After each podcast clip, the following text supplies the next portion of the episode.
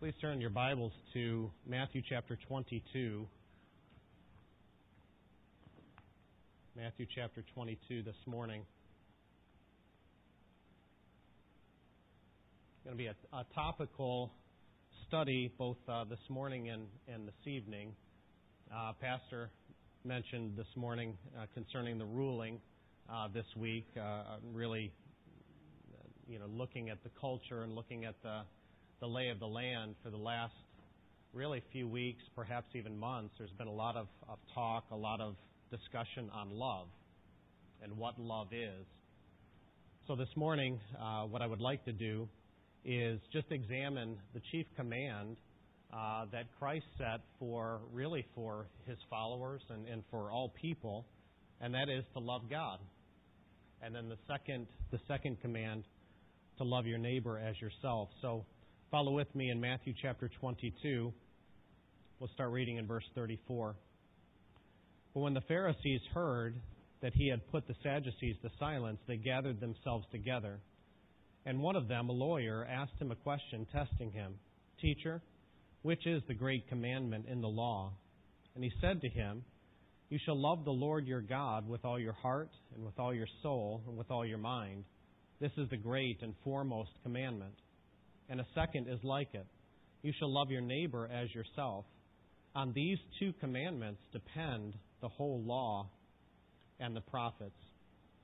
So Jesus here is taking a direct quotation from Deuteronomy chapter six, a very well-known passage to the Israelites, to the Jewish people, understanding that their chief commandment was to love God, was to love Uh, the God that had, had brought them out of Egypt, had, had delivered them from, from the tyranny that was there, had given them promises, had given their people promises through Abraham and so forth.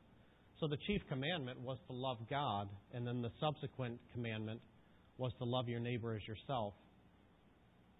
But the the, the task is impossible. Nobody can love God in and of themselves. Nobody, nobody can, uh, even at looking at life situations, nobody can muster up love or feelings, because oftentimes love is equated with simple feelings, with emotions. But primarily, love is not emotional. Love is a mindset. It's a commitment level. It's a dedication to something. And the only way that really the, the main proposition or the main thesis Uh, for this morning's message is this: love cannot happen unless there's a work of God in a person's heart. Genuine love. We can say the word love all that we want, but the substance of that love is really being worked, at, worked out in what love does and how it displays itself. So this morning, I'd like to break the, the idea of loving God into three different aspects. And we'll discuss each one of those and seek to apply them as we go. First, the love of God is the duty of all men. This partakes of our mind, the way that we think towards God. It's the devotion of all men, and that is my, my will, my choices are fixed towards God and following Him and obeying Him. And then thirdly, my love for God is the delight of all men. And this is where we see emotion. This is where we see our affections given towards God. Now, it's interesting. Years ago, almost twenty years ago now, uh, my wife and I were newly married, and a young person asked us, I'm, I'm not really sure why they asked us this, uh, but said, "So what happens if you wake up one morning and you don't love your wife anymore?" Or to my wife, "You don't love your husband anymore. What would you do?" And I can't remember, quite frankly, it was a long time ago, uh, the exact answer that I gave. But I, I do remember something like, "It matters very little of how I feel. It doesn't really matter whether I wake up and I love the Detroit Tigers and the next day after a loss, I, I don't love them anymore. It, it matters very little concerning my affections towards things or things that I, I happen to love. Uh, it, it, it matters very little concerning whether I have an emotion towards my wife or whether I, I don't, because love is not primarily an emotion. Emotions do follow love, for, for sure, but they are not the driving force behind love." So the, the, the episode, let me have you turn over to Luke chapter eighteen just for a moment. Luke chapter eighteen. We see in Luke chapter eighteen the idea that uh, there there is a uh, a resistance to this love for God, a resistance to the love that God definitely commands. But we see here that this love is a natural love. It's a love that's been given by the Spirit uh, in order to in order to love God the way that we ought to. Look at Luke chapter eighteen, verses fifteen and following. And they were bringing even their babies to him so that he might touch them. And when the disciples saw it, they began rebuking them. But Jesus called for them, saying, "Permit the children to come to me and do not hinder them, for the kingdom of God belongs to such as these. Truly I say to you, whoever does not receive the kingdom of God like a child shall not enter into it." And a certain ruler questioned him, saying, "Good teacher, what shall I do to inherit eternal life?" And Jesus said to him, "Why do you call me good? No one is good except God alone. You know the commandments. Do not commit adultery. Do not murder. Do not steal. Do not bear false witness. Honor your father and mother." He said, "All these I have kept from my youth." And when Jesus heard this, he said to them, "One thing you still lack. Sell all that you possess and distribute it to the poor, and you will have treasure in heaven. And come, follow me." But when he had heard these things, he was very sad, for he was extremely rich. Jesus looked at him and said, "How hard is it for those who are wealthy to enter the kingdom of God? For it is easier for a camel to go through the eye of a needle than for a rich man to enter the kingdom of God." And they who heard it said, "Then who can be saved?" But he said, "The things impossible with men are possible with God." It's an interesting episode. Uh, this rich young ruler comes to Christ and asks him, "Okay, how do I get eternal life?" Jesus quotes a few of the, the different commandments to him. Do these things and you'll have eternal life. He said, "I've already done them." But Jesus really points to the chief problem of this individual, and that is, what does he love? And the Bible is very clear that obviously he loved his wealth more than he loved God. The one commandment was left out, which is interesting. Jesus didn't immediately say, "Love God with all your heart, mind, soul, and strength," because he was really driving at something, and that is, you've got a divided love. You love your money more than God, and it's showing itself in the decision that you ultimately have made.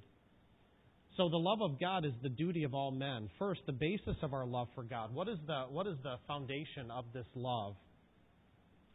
Second Thessalonians chapter three and verse five says, "May the Lord direct your hearts into the love of God and into the steadfastness of Christ." We we have to be able to see that this love for God isn't isn't uh, earthly. It's not something that I can actually do. It's something that comes from God himself. The the interesting thing is, after the Gospels, when you see Jesus showing these two great commandments, which we, we see several different times uh, throughout the Gospel record, as soon as you hit the epistles, you never see that chief command ever repeated again. And that is, you don't see Paul saying in First Corinthians to love God, or in First Thessalonians, love God. There's a sense in which, after the work of God in the person's heart of bringing them to salvation, of, of regenerating that person's heart, the love of God is natural. We love God because he first loved us. And as soon as I understand that, that God loved me, and he opens my mind, my, my eyes to that reality, the natural response is to love.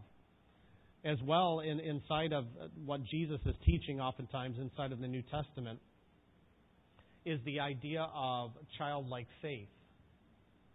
You don't have to teach a child to trust. They naturally do that. When my kids were young and, uh, and you know, standing on the stairs, when they were one, two years old, I didn't have to beg or plead for them to jump off and jump into my arms. They naturally did that. They naturally had a trust.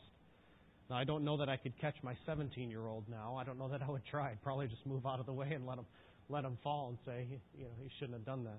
Why, why would you trust me like that? Um, but the, the childlike faith is, is really being seen because it's something, it's something that God has to do in a person's heart That's why Jesus says, if you, if you don't have a faith like a child, you cannot enter into the kingdom of heaven. Children naturally believe. They naturally love the people that, that are there. And it's that type of approach that, that Jesus is commanding. But you just don't see that repeated in the New Testament epistles. Why? Because it's assumed. The idea is if God has done a work for us and in us, that I would naturally and and really uh, patiently and steadfastly love God inside of my, my Christian existence. My love for God is also evidenced by my other loves. And Jesus brings that out in Matthew chapter six and verse twenty-four. He says to them in the Sermon on the Mount, you cannot have two masters. It can't be done. You can't serve both God and mammon or God and wealth. It's an impossibility. Why? Because your heart is going to be given to one or the other, as we saw even in the rich young ruler. So my love for God is evidenced by the things that I treasure in my heart. And then we also see uh, the balance of my love for God. And that is, uh, I guess in a sense, How how can this be evidenced? How can I know that, that I am doing uh, what I ought to be doing according to what God has said and laid down in His Word concerning love for Him? If you will, please, turn over to First John chapter five. First John chapter five, because I think John makes it very clear to us concerning what this love is going to look like. If I, if I genuinely love God with all of my heart, with all of my soul, with all of my strength. First John chapter five, start reading in verse one. John says, whoever believes that Jesus is the Christ is born of God, and whoever loves the Father loves the child born of Him. By this we know that we love the children of God when we love God and observe His commandments. For this is the love of God, that we keep His commandments, and His commandments are not burdensome. So we see we see really the the uh, if we if we say that we love God on the one side, but it's not balanced with actual love for my brother or my sister or my neighbor, then it's out of line. I can't say one if I can't say the other. Uh, both have to be both have to be together. And what John is trying to teach the the people is that this love for God is directly evidenced by my love for others. My love for God is directly evidenced on whether I am well, willing to keep that central commandment. And His commandments are not burdensome. In other words, they're not impossible to keep. Why? Because the spiritual work in my heart. And remember, what is the first spiritual fruit? The fruit of the Spirit is first love. So this, this idea of love for God, primarily, as a duty, the duty of all men, is something that is done in me through the Spirit of God at my salvation, in which I am, I am evidencing that love for God in real ways as I look at my relationship with Him. So it is first the duty of all men. Secondly, my love for God, or God, God's love in me, really is my devotion. It's my devotion. The, the, the idea of devotion, very simply, is profound dedication, or, or in other words, a consecration, a giving of oneself towards the, really the, the best interest of the person loved. And this is where we get to the, the central aspect of, of love, as we understand it, of that of commitment.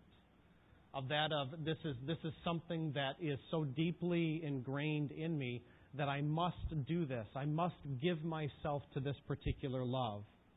The principle is found in Second Corinthians chapter five. If you'll turn there, please. Second Corinthians chapter five. We see the Apostle Paul reflecting upon this, this really deep-seated commitment and devotion to Jesus Christ.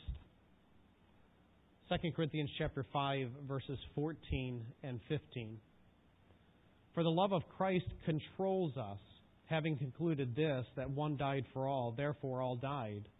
And he died for all, that they who live should no longer live for themselves, but for him who died and rose again on their behalf. This idea of the love of Christ controlling me, uh, the, the idea of that Jesus' love for me is something that, that uh, is so deeply ingrained in me that I must act. That it's going to evidence itself in, in real ways, in tangible ways. The picture, the picture really throughout the Scriptures is an amazing one of love, and that is of such a deep-seated commitment that the best thing is always done for the person loved, even at personal expense, even, even when it could cost the, the other person. The difficulty oftentimes when we look at the Scriptures and the scriptural record is it clashes very greatly against love in our day. I teach I teach youth. Uh, I teach in the, in the high school, seventh through twelfth grade, and different levels of, of different things, of course. But one of the goals uh, by the time that my kids are in their senior year is we start to teach them current issues, uh, different ethics, and, and, and so forth. Trying to get them to understand how to apply Christianity in the in the world that they're living in. One of my favorite, and I'm I'm probably a, a little bit warped on this, but one of my favorite sections to, to deal with is the section on dating. And we, we usually hit that uh, usually early on in the in the senior year, and I don't approach it uh, as you know dating is bad, don't don't do this. It's obviously primarily up to their parents and so forth, whether they go out to McDonald's and, and share a fry or not. It's really not up to me. The challenge is always this. What does genuine love actually look like? What does it what does it look like in day-to-day conduct? And that is trying to teach the kids that that genuine biblical love, even on a level of a, a boy wanting to go out with a girl, okay? Is at a level of devotion to God primarily. And then that streams down into the relationship with one another, whether you're whether you're in upper high school, whether you're in college, or, or whether you're you're engaged to be married. The principle of growth in that and the picture of growth in that throughout the Scriptures is a profound one. But here's here's the difficulty with many young people. The, the idea of their love for God and their relationship with God as a Christian young person, having grown up in a Christian environment their whole life, is actually quite difficult for them to understand fully. Because if you were to ask any one of the kids in, in youth group or in the high school, so do you love God? The answer would inevitably be yes. Then you could ask a secondary question, well, how have you shown that this week? Your love for God being evidenced in your, your love for your neighbor and so forth. Why? Because oftentimes the point of comparison of what God has done in the heart is really not, in, in a side of the Christian young person's mindset, they really weren't that bad. What were they saved from? You know, many of the kids, if I were to ask my kids seventh through twelfth grade, when were you saved? When did you come to Christ? The highest percentage of the people saying that are anywhere between, you know, they're, they're saying anywhere between five and seven years old. Well, how bad is a five-year-old? How bad are they? Now, some of you, having been in nursery for many years and, and potentially teaching through junior church and so forth, you're like, they can be pretty rough. They can be pretty rough in their in their attitudes towards one another and their parents and so forth. But you look at you look at our culture. And individuals perhaps that you know that have gotten saved later in life, who have lived a, a rough life, the tendency for them is to love God more. Why? Because they've been saved from much. Uh, turn over, please. We'll look at this in Luke chapter seven. Luke chapter seven. It's really a, a profound teaching and one that, that caught my attention several years ago that I had, I, quite frankly, never really thought through the implications of it. Luke chapter seven, verses thirty-six and following. It's a longer passage. It says, now one of the Pharisees was requesting him to dine with him, and he entered the Pharisee's house and reclined at the table. Behold, there was a woman in the city who was a sinner. And when she learned that he was reclining at the table in the Pharisee's house, she brought an alabaster vial of perfume And standing behind him at his feet, weeping, she began to wet his feet with her tears, and kept wiping them with the hair of her head, and kissing his feet, and anointing them with perfume. And when the Pharisee who had invited him saw this, he said to himself, if this man were a prophet, he would know who and what sort of person this woman is who is touching him, that she is a sinner. And Jesus answered and said to him, Simon, I have something to say to you. He replied, say it, teacher. A certain certain moneylender had two debtors, one owed five hundred denarii and the other fifty. When they were unable to repay, he graciously forgave them both. Which of them, therefore, will love him more? Simon answered and said, I suppose, suppose the one he forgave more. And he said to him, you have judged correctly. And turning toward the woman, he said to Simon, do you see this woman? I entered your house, and you gave me no water for my feet. But she has wet my feet with her tears and wiped them with her hair. You gave me no kiss, but she, since the time I came in, has not ceased to kiss my feet. And you did not anoint my head with oil, but she anointed my feet with perfume. For this reason I say to you, her sins, which are many, have been forgiven. For she loved much, but he who is forgiven little loves little. And he said to her, your sins have been forgiven. And those who were reclining at the table with him began to say to themselves, who is this man who can even forgive sins? And he said to this woman, your faith has saved you. Go in peace. You see a contrast between two different groups of people there. You see the Pharisees who, in their self-righteousness, if you were to ask them, so do you love God? Do you keep that commandment to love God with all your heart, soul, mind, and strength? Inevitably, they would say, yes, of course we do. Look at all of the things that we do in, in God's name. Look at all of the things that we have done for Him. But the contrast is this. They were not forgiven of much.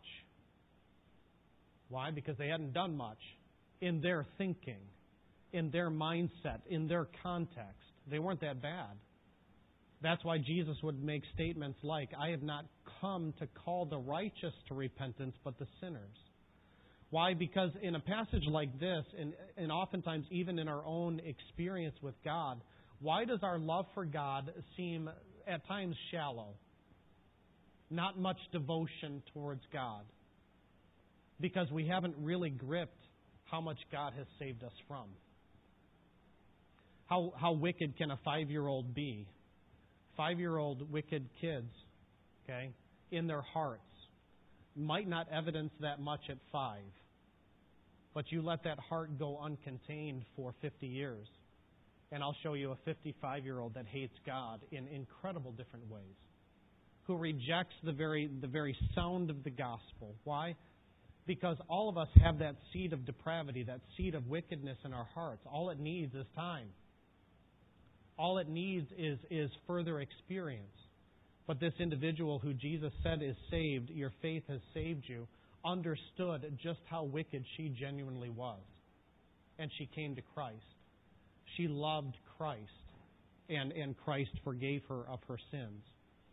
It's a difficult, it's a difficult idea, but one that I think that is important for us to even be teaching our children. And that is, God has saved us from much. And it's not about the amount of sins. It's about the sinful heart that all of us have, that wants to turn us away from the true and living God in our love and our devotion towards Him. So the principle is Christ's love for me, and the picture is throughout the Scriptures is that genuine love understands what God has done for them, and it seeks that God with all that they have and with all that they are. They are consecrated and dedicated to that God. So it's the duty of all men. It's the devotion. Our love is the devotion of all men. And then third and lastly, that my love for God should be the delight of all men. It should be my delight. And this speaks of our affections, our emotions. Sometimes affections is a better a better term because emotions seem to, to be up and down so oftentimes. But an affection, a deep-rooted affection, is unmoved. It doesn't really matter what happens to that particular thing. It doesn't really matter what... Uh, what challenges a marriage would face or a love for a particular thing faces. um, the the issue of a deep-seated affection is something that endures through the, the passing of time. And that's what we oftentimes see in, inside of the Scriptures.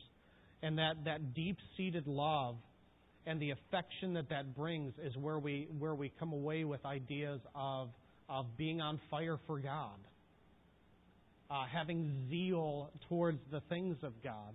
Why? Because if my mind is right and my will is correct and following devotion to Jesus Christ, then my affections are going to follow inevitably. We see an interesting episode. Turn over, please, to Acts chapter seventeen. Uh, the Apostle Paul is waiting for individuals in Athens. Acts chapter seventeen, we'll start reading in verse sixteen. It says, "Now while Paul was waiting for them at Athens, his spirit was being provoked within him as he was beholding the city full of idols. So he was reasoning with them in the synagogue and the Jews and the God-fearing Gentiles and in the marketplace every day with those who happened to be present." It's an interesting episode here. The Apostle Paul walks into a city and he's waiting for uh, people to arrive uh, to meet up with him. And he sees this city, and it's one of those things where he can't let this, this idea go that these people were worshiping false gods. Even to the point, look at verse twenty-three. It says, "For a while I was passing through and examining the objects of your worship. I also found an altar with this inscription, 'To an unknown God. What therefore you worship in ignorance, this I proclaim to you.'" The Apostle Paul is standing there in Athens and he's observing all of the idolatry that's around him. And it brought him to a, a passionate desire to see these people fully understand love for God and what that love genuinely is. These people were so uh, religious and, and idolatrous that just in case they missed one of the gods, they made an idol to the unknown God, just in case. And the Apostle Paul says, "This is the God that I'm going to proclaim to you. It's the God that you've missed. It's the God," as he says in verse twenty-four, "the God who made the world and all things in it. This is the God that, that you are not looking to." So the Apostle Paul had a consuming passion. He had a zeal for God that, that drove him to be able to proclaim the name of God. This is, this is good for me to be able to look at this and, and these episodes oftentimes.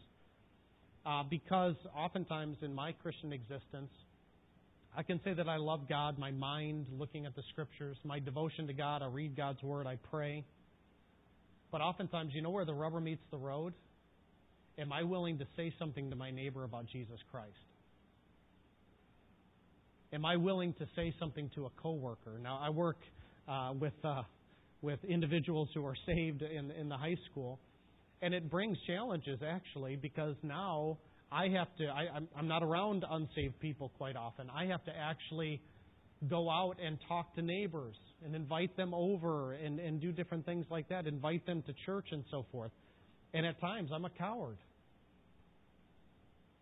It's it's tough to stick your neck out on the line oftentimes with people. Why? Because you're comfortable. You just want to get along with your neighbors. You don't want to step on any toes. You don't want to make them feel awkward or anything like that.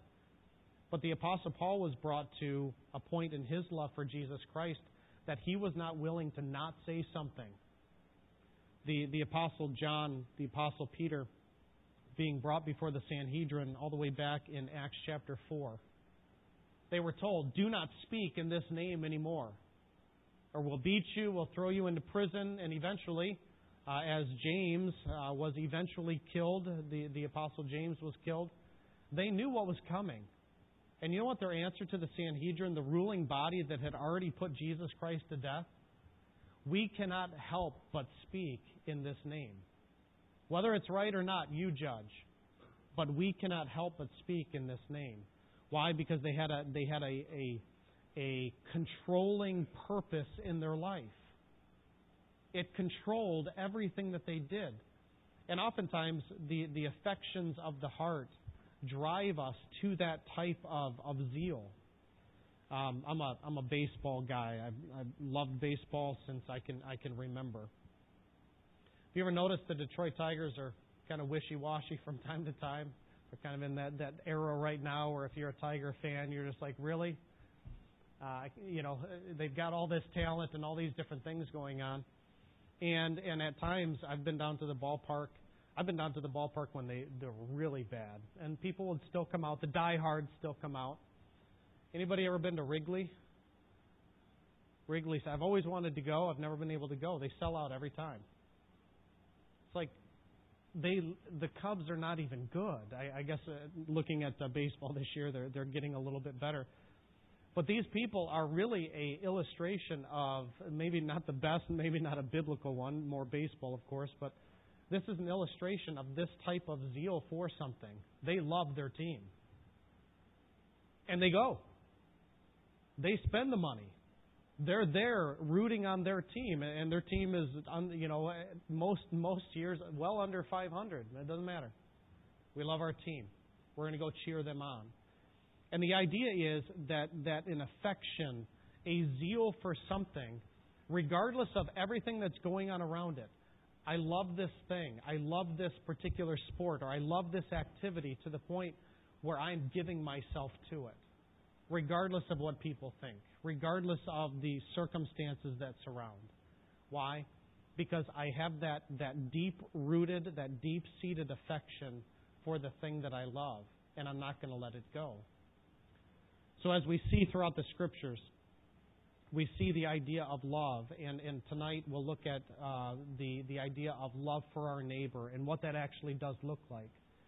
In a culture that really doesn't understand genuine love, genuine love has to be rooted first in a love for God as a duty. This is something that I must do as the Spirit works in me, as my devotion, something that I'm giving myself to. My will, my choices are being handed over, and my affections, this deep-seated love and, and emotion and affection towards Christ is something that drives me to action and is something that is very evident, very evident to all people. Let's pray this morning. Father, we are thankful for your love for us. I pray, Father, that you would stir us up, that you would help us to love you as we ought to. We're thankful for your word and what it teaches us about love. You've told us very plainly, Lord, that, that we show our love to, toward you as we keep your commandments, as we demonstrate it. I pray that we would do that, that you would help our hearts to, to understand uh, the love that we should have for you and the love that you have for us, and that it would cause us to act, that we would not be ashamed, that we would not be people who love ourselves too much and, and are shying away from spreading the gospel to others, but that our love for you, our zeal for you would show, and that it would show in our love for other people. I pray this in Christ's name. Amen.